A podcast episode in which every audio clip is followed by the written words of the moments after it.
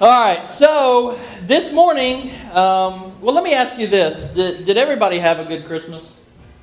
Yes. Yeah. What about New Year's? Anybody make any New Year's resolutions? Yeah? Anybody want to talk about it? Say what your New Year's resolution is, maybe? Nobody wants to. You know why? You're not sure if it's going to make it. Have a baby. Have a baby. Well, that would be a good one, yes. Have a baby. Okay. They're pregnant, by the way. Not something weird there. What else? Anybody else make any New Year's resolutions? Keep a 3.5 or higher. Keep the what? GPA of 3.5 or higher. GPA. That's a good one. Yikes. I thought you said fiber at first. Yes, she wants to keep her fiber. Keep her fiber high. I knew that too. GPA. Chelsea, you have number one as well. GPA. What? You have 3.5. Yeah, number one as well. Or higher. Okay. What else? Anybody else? Anybody? Find a church home. What's that? Find a church home. There we go. That's a good one. I like that one. All right. Not just because I'm the pastor. Just kidding. What was that? I said that means she has. You're still looking. Will you stop?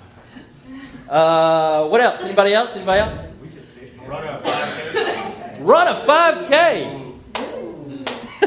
It is a surprise to Tiffany. Is that Josh? I want to drive next to someone. Jerry's doing it too? Sure. Let's go do it now. Oh, you don't like me? What else? Anybody else? Anybody else? Let me ask this. What do you think the top 10 2014 New Year's resolutions are? Okay, that is actually number one. Yeah, number one, lose weight. There it is. Save money. Lose weight. Yeah. Spend less. Yep, spend less. Exercise. Save money. Exercise more. Hang on. Y'all have the money. Here, we'll just do that. All right, so, yeah, let's see. Spend less, save money. That's actually number three. All right, what was that last one? Exercise more?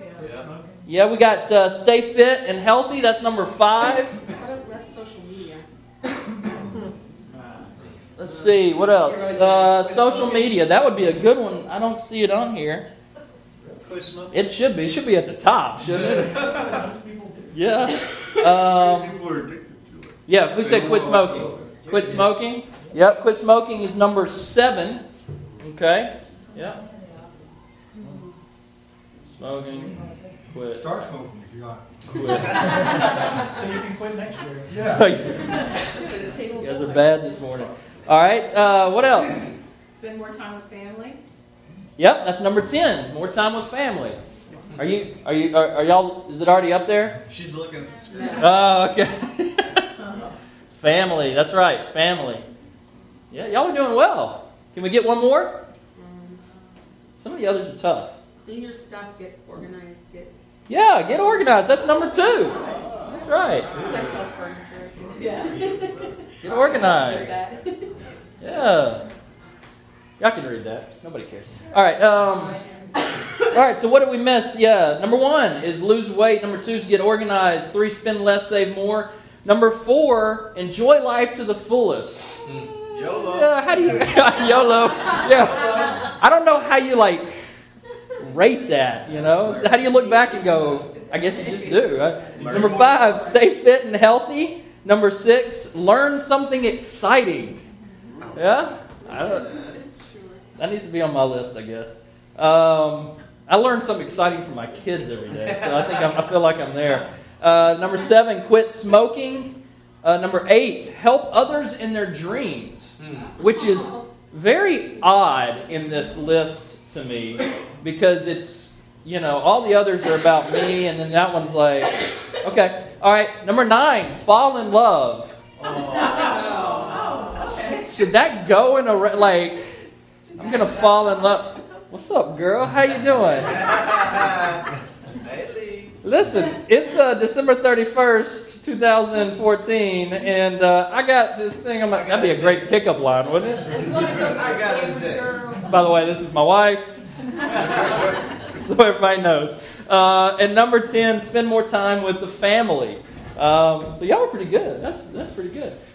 I'm surprised. I was thinking we'd get maybe 4 of them. Y'all impressed me. Now, here's the thing.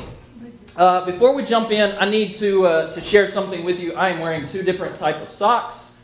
I didn't mean to, but you're going to notice it at some point during the message. Let's just go ahead and get it out of the way. Okay? There it is. My bad. They were the same color brown in the drawer. It was dark.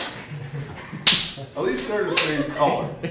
Exactly. I mean, so I'll put them on in a different room, but that's all right. One day where one black, one white. Yeah, well, I mean, I have long pants. That's all right. I don't have a problem with it, but I know at some point somebody's going to notice, and then you're going to whisper to the person next to you. It's going to become a thing. Just letting you know that's what it is. All right, now, if I could give us as a church a New Year's resolution, it would be something that wouldn't change the outside of you like a lot of these things would. Most resolutions are, about appearances or, something that you want to change, behavior, something like that. It would change something on the inside. And because it would change that thing on the inside, it would start to affect the people around you.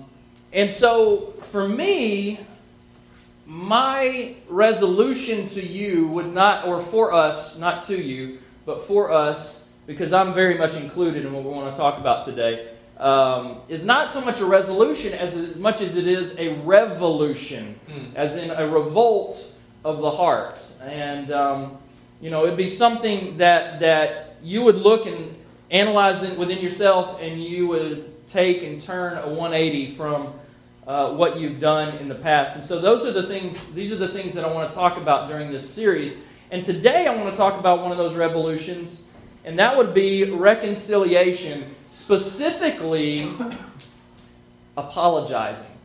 Apologizing. If you have your Bibles, go ahead and turn to Matthew chapter 5. If you don't, there's one in front of you. It'll also be up on the screen. I always encourage you to jump in the Bible. You can look and see what's around. We're going to look at 21 through 24.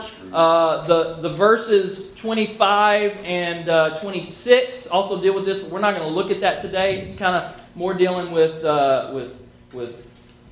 more legal terms, but it's good that you look over it. And let me give you a little background on what's going on here before we read, because sometimes you just jump in and you read, and the background really helps to know. Jesus is at the beginning of what's called the Sermon on the Mount. Now, if you were living with Jesus in this day and you were following him, which at this time there was a ton of people following him. I mean, just literally following him. He would walk away, people would follow. I mean, he rarely got privacy. I won't say never. He rarely got privacy. And so one day, he decides to walk up to the top of this hill. It's not a mountain, but for them it was, because it was a very large hill. And he just starts preaching. Now, today, this would kind of be weird. Like, what if I was walking around the quarter and, like, all of y'all were just following me? First of all, I'd be a little self-conscious. It would feel weird. It's like, all right, this is more of a cult than a church, right? And then I turned around, and we're in the quarter or something like that, and I just started preaching, right? Now, you wouldn't do that because you know me pretty well. They did it because they knew Jesus pretty well. Not only did they know Jesus, they knew who he was, they knew his character, and they could not get enough of him. Every word that came out of his mouth was like water to their soul, to their thirsty soul. And so they are just, dying to know more. And this is why they're following. Now, here's the thing. He knows that in his audience, in his following, there's some people who don't necessarily have the right motives. And these guys are Pharisees. And then everybody else is just a regular Joe. And when I say regular Joe, they're people like me and you. They're people who struggle with sin. They're people who struggle in their marriage. They're people who see life and sometimes can't find hope.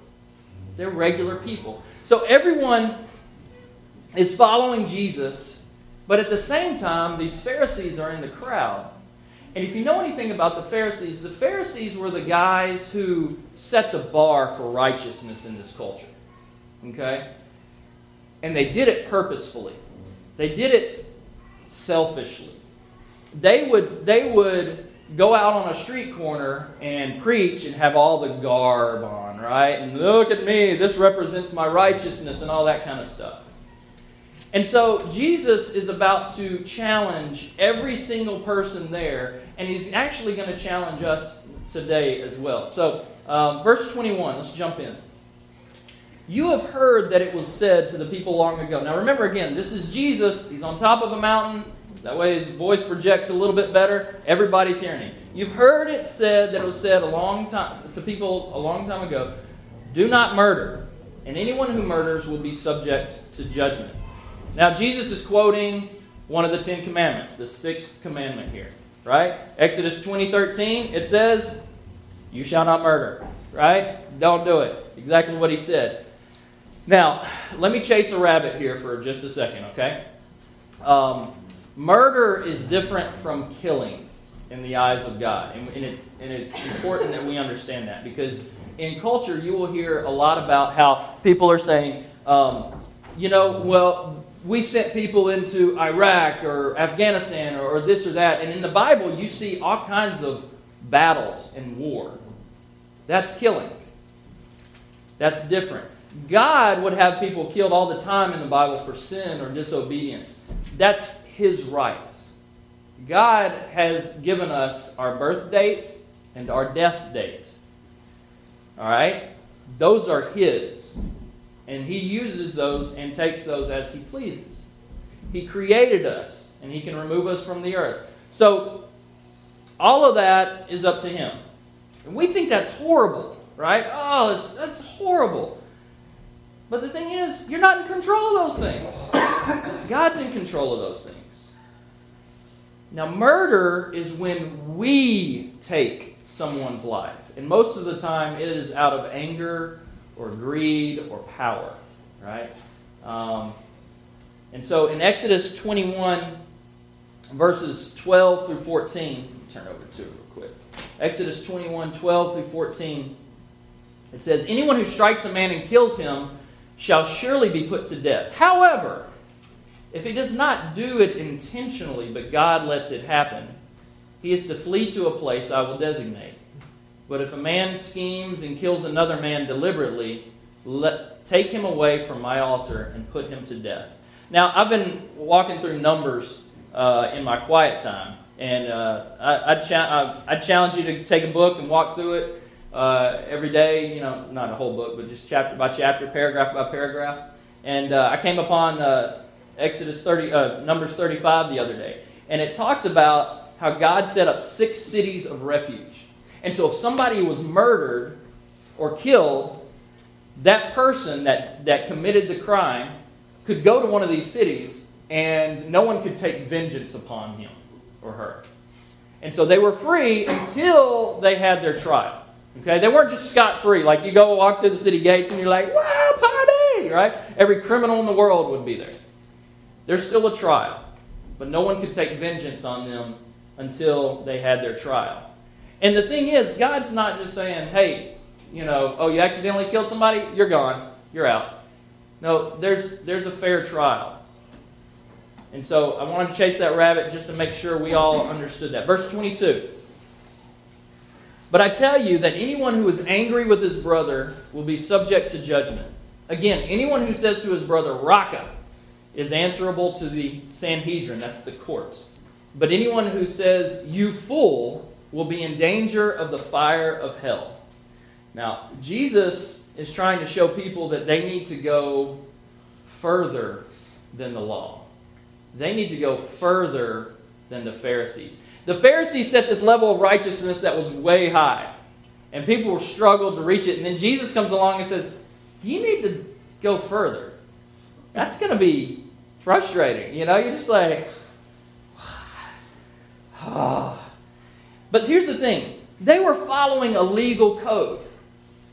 They're following the Pharisees who are legalistic. And Jesus wants them to go beyond the letter of the text, which is where everyone stopped. Everyone would say, hey, I didn't murder the guy. I just jumped all over him. I just gave him the what for. If anybody says that anymore. Right? That's what they said back then. And Jesus wants us to deal with people, not just do what's right according to the law. Jesus wants us to make things right with people.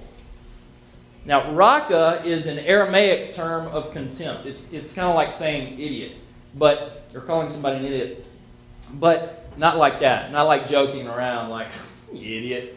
This is like venom coming out. You idiot, right? I mean, you just feel the contempt there, and it's an effort to when you do this. It's an effort to psychologically abuse that person, your friend, your boyfriend, girlfriend, your spouse, through disrespectful statements and actions. We get the word rascal from it. Yeah, exactly. And so we've got a serious issue when we do this, and we don't even realize it a lot of the times. And it's not necessarily so much the word as it is the heart. It's what's coming out. And Jesus says that this is punishable by the courts. But to call someone a fool, it brings hell. Now, what's the difference? There's not any. It's the same heart. It's what's coming out here. I mean, it's a different word, but it's still contempt. They're both contemptuous. Now, you know what contempt looks like in our relationships? It can be verbal or nonverbal. Verbal examples of contempt include sarcasm, hostility, hostile humor, mockery. Nonverbal displays of contempt include rolling your eyes. We were up in Arkansas, and my baby cousin, he's like, what is he, 2? Is he 2 yet? He just learned how to roll his eyes, and he does this, and he looks like. It looks like The Exorcist or something. Just something nasty and crazy. I got a video of it. I should have put it up there. I mean, but, Jordan, my sister, goes, I don't know where he learns it. And I said, I know where he learned it. You did it to me all the time, right? And I mean, nowadays, we're fine. Everybody gets along. But it's that habit, and we get into it. I do it. You do it. But that's contempt. Sucking your teeth. You know how you do that when in a conflict? Like, right? No, not Ashley. Not down there. Nobody else does that, just me? Okay, all right, that's fine. So here's the thing. Contempt sends a message of scorn. It sends a message that the person you are talking to is inferior and worthless. In research on married couples, contempt towards one's spouse has been found to be one of the main symptoms, not cause, but symptoms that lead to divorce. One of the causes is coming right from the heart. Now, what do you look for in a contemptuous face? Corner of the mouth tightens to one side, There's a snarl. The head will move away from the source of contempt. Right? Love you. When you're hearing contemptuous vocalization, it's quick sounds of exasperation, right? Similar to spitting, right? You get a, right? When you're talking, you're all right. And we all know somebody who does this, and we all do it ourselves. Here's the thing, and this is where it strikes me so deep in my heart. We need to understand how serious God takes our anger and our contempt. Some of us will fly off the handle at the drop of a hat. If you're married, your spouse knows who you are, right? But here's the thing, too. This is sometimes when we know we are wrong, our immediate pushback. It's what we go to, right? Isn't it? I mean, it's just like, defense mechanism. Well, right? You just do that. And look at what God says here. If you are angry, you are subject to judgment. And it's not just a slap on the wrist. It's the judgment of hell. You know why? It's because anger, all anger is trying to control and to be in control instead of letting God be in control. That's all anger is. Worship and service of God cannot be performed as long as anger infects the soul. You cannot have anger and worship God at the same time. It is impossible.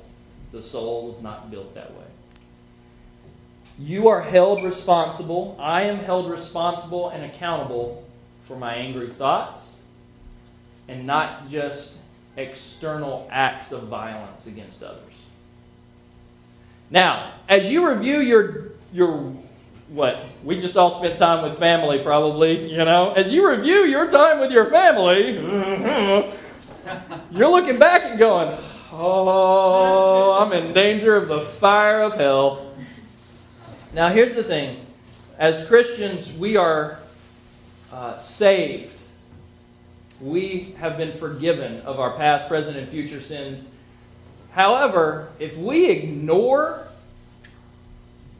Scripture and we ignore what Jesus tells us to do in our lives, we're still in danger of judgment. Now, I don't want to get into the once saved, always saved. We believe that here in our church, but you're still in danger. We're not let off. We need to understand that. So here's the question. What do you do? Right? All right? All of us are in danger of the fire of hell right now. We're all in trouble. What do we do? Verse 23 and 24. Therefore, if you are offering your gift at the altar, and there remember that your brother has something against you, leave your gift there in front of the altar. First go and be reconciled to your brother, then come and offer your gift. If you know that someone has been hurt by you, you need to go make it right. All right? You need to apologize and make it right with that other person. Right here, buddy. Exactly. You need to make it right with that other person. Now, here's the thing. Notice what he says. It is more important to God to take the money that you have saved up and leave it right where you are at. And go and talk to that person and make it right. Won't somebody steal it? Probably. God doesn't care about that. That's the money that you are going to give to God, give to the church, give to the temple. Go make it right. But it's like $4,000. Go make it right. God says, I don't care about the money. I don't care about the legalism. I care about the person. Now, here's the thing. We don't need to wait until the conditions are right, because they never will be right. When somebody has something against us, when we have hurt somebody, we don't need to wait, all right, next month, or when I run into them next time, or all of that. There's never a right time to apologize, because your pride doesn't want you to. Never will want you to. We don't have time to be consumed by pride. And that's what keeps us from admitting that we are wrong. That's what keeps us from saying, I'm sorry. The reason it doesn't feel comfortable is because you are admitting that you are not perfect. And for some reason, that's what we want people to think about us. I don't know. I mean, in our family, our church family here, we all know, and I'm, I guess me being the most public person, y'all know I'm jacked up. And me knowing you guys, I know you're jacked up too. We're all big one messed up family. None of us think that we're really perfect. But for some reason, we still try to put that out there, right? I don't know what that was. I'm sorry. I'm perfect. And I'm not. And we need to apologize so much that we feel comfortable doing it. Now, I never do this, but I want you to do something with me. I want you to say this with me several times. I'm sorry, will you please forgive me? You ready? I'm sorry, will you please forgive me? Say it again. I'm sorry, will you please forgive me?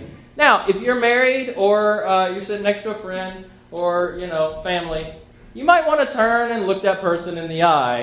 And if something's been going on, you might want to mean it. You ready? Here we go. I'm sorry, will you please forgive me? I want us to hear this coming out of our mouths so that we know we can say it. And so that we know what it sounds like when we say it.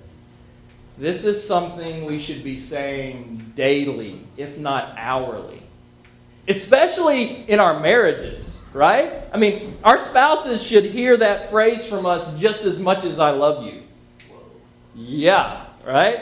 And if you don't hear either of those phrases, I got to tell you, you're not in a good place in your marriage. But it's easy to turn around. You can easily say, I'm sorry, will you please forgive me? You can easily say, I love you. Now, I want to make something clear. Guys especially. You can't apologize just to try to end a conversation or backtrack on something true that was said. That might have been painful. Okay? I admit, I'm the biggest... whatever of this, right? I do this a lot. Lee calls me out on it. Many times we will try to back out of something that's true when what really needs to happen is that person needs to hear it, and even though it's tough, needs to deal with it and evaluate it and think about it. When we were first married, Lee would say something to me that was pretty harsh but true. I mean, y'all know Lee and y'all think, oh, she's just far. Come into my living room. All right? It is straight up truth, right? And so she would say something to me that's harsh and but it's true, and I'd say, that's not nice. And she'd say, I'm not always nice. I'm serious. And you don't want to mess with her, right? What often happens when something true but tough is said is that person goes crazy and will fly off the handle, especially if they have an anger problem. And you end up saying, I'm sorry, even though there's nothing to apologize for. Right? Well, it's the way you said it, or you did this or that. Okay, I'll try to say it better. But we do not need to apologize just because we live in a politically correct world. Our culture forces us to try to do this. And this happens also in marriages and families and relationships with people that we're closest to. So that's a little warning, especially for us guys. I think we deal with that a whole lot. Now, let me ask this question. Why is it important that we apologize and reconcile a relationship? Why is it important that we admit our pride and ask for forgiveness? It's because we are to be the example of Christ. 2 Corinthians 5:17 through 19. 2 Corinthians 5:17 through 19.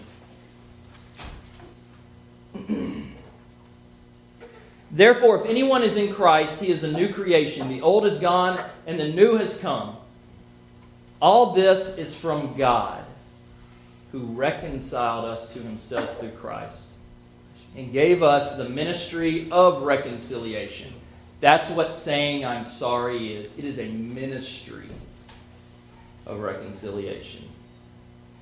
That God was reconciling the world to himself in Christ, not counting men's sins against them. And he has committed to us the message of reconciliation. He did nothing to us. He did everything for us. We did everything to him. We were the murderers. We were the haters. But he still came and died for us. We are to be the example of Christ to others. The least we can do is own up to our mistakes. He didn't falsely apologize to make us happy. He didn't work around our sin situation. He came at our sin purposefully and directly. He is the one that we have hurt, and He is the one that has given us the way to be forgiven and healed. This is so important for us to know and understand. When you say, "I'm sorry, will you please forgive me?" you are bringing healing. You are bringing forgiveness. And you're laying that on the table. When we confess our sins, He is faithful to us. He is right towards us, and He forgives us of those sins. Then when we continually give our lives to Him, and we spend time in prayer, and we spend time in Scripture, He's going to change us on the inside. He's going to change our pride. He's going to change our heart. We don't need New Year's resolutions. We need Jesus. And He's going to bring about the revolution in our hearts to where we desire reconciliation with those around us. And then we will be able to say, all together once again, y'all ready? "I'm sorry, will you please forgive me?" Let's pray. Father, thank You for a hard message. Because, let's be honest, we don't want to do this. We fight against this. We want to be right. We want to be perfect in the eyes of everybody else. But God, You tell us that apologizing and genuinely being sorry towards another person is not weakness, it is strength. You tell us and show us that it brings healing, and it brings reparation, and it brings a closer relationship. Father, we pray that You will work in us and through us as we deal with this, including myself, Father. We have a lot to work on. And so, God, I ask that You will challenge us in our marriages, in our relationships with girlfriends or boyfriends, with friends, with family. Challenge us. Father, challenge us if we need to get on the phone today and apologize for what may have happened over Christmas and New Year's. Father, work in our hearts. Change us, and may it be a 180 from what our current thinking is. We ask that in Jesus' name. Amen.